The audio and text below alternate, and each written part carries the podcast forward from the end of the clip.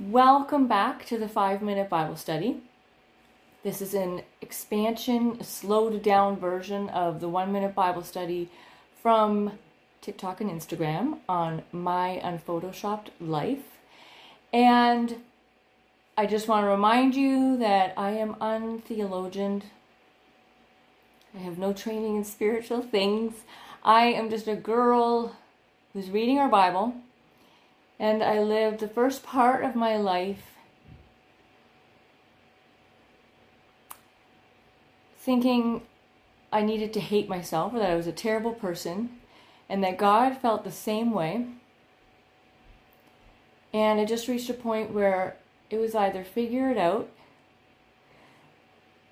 and find out what kind of God you're following and whether you should be hating yourself and whether you should feel scared of Him. So we are now moving on to Matthew, the end of chapter 3. Yesterday was when Jesus asked John to baptize him. So I'm going to read this.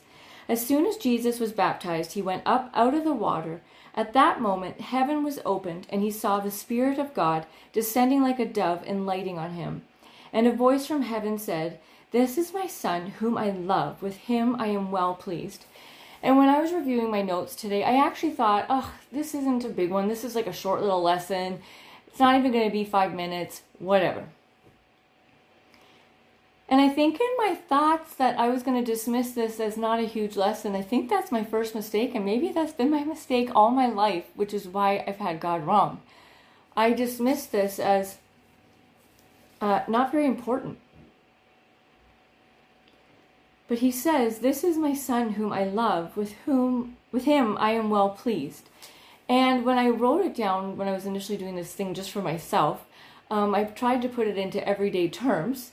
And this is what I wrote This is my son, my flesh and blood, a piece of me. As your heart races or aches at different thoughts of your child, so does mine. This is my baby. I love him. I'm so proud of him. I'm literally shouting it from the mountaintops.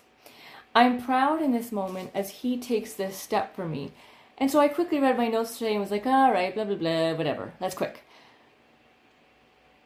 This is a huge component.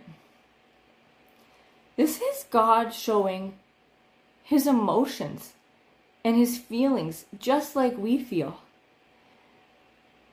How I feel for my kids when my heart explodes. Like yesterday, I had an amazing day with Summer, and I just felt like all day my heart couldn't keep it in. There was too much love. I can't even imagine how much he feels when he was looking at Jesus that day. His love would be a gazillion times more than mine. And then, so much so, he shouting it from the mountaintops because he's the one guy that can. He has the ability to actually shout it from the mountaintops, and he's proud. And he told everybody there. He wanted them all to know, guys, this is mine. This is my guy. And look what he's doing, and I just love him to bits. And later in the Bible, if we keep going, I know it says something to the effect of that we become children of God. When we choose to believe in God, we become his children. So his emotion that he poured out this day for Jesus is poured out on us if we've chosen to believe in him. He's a God who loves us and is proud of us and wants to shout it from the mountaintops. It doesn't sound like a raging God. It sounds like an adoring father. And if I or you, if we're going to change our perspective on God and understand Him more, I don't want to brush over this verse.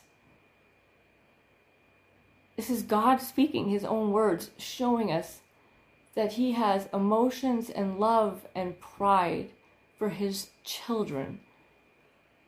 And I am His child, so take away any raging thoughts about God and throw them in the garbage because this just clearly shot that down. See you tomorrow.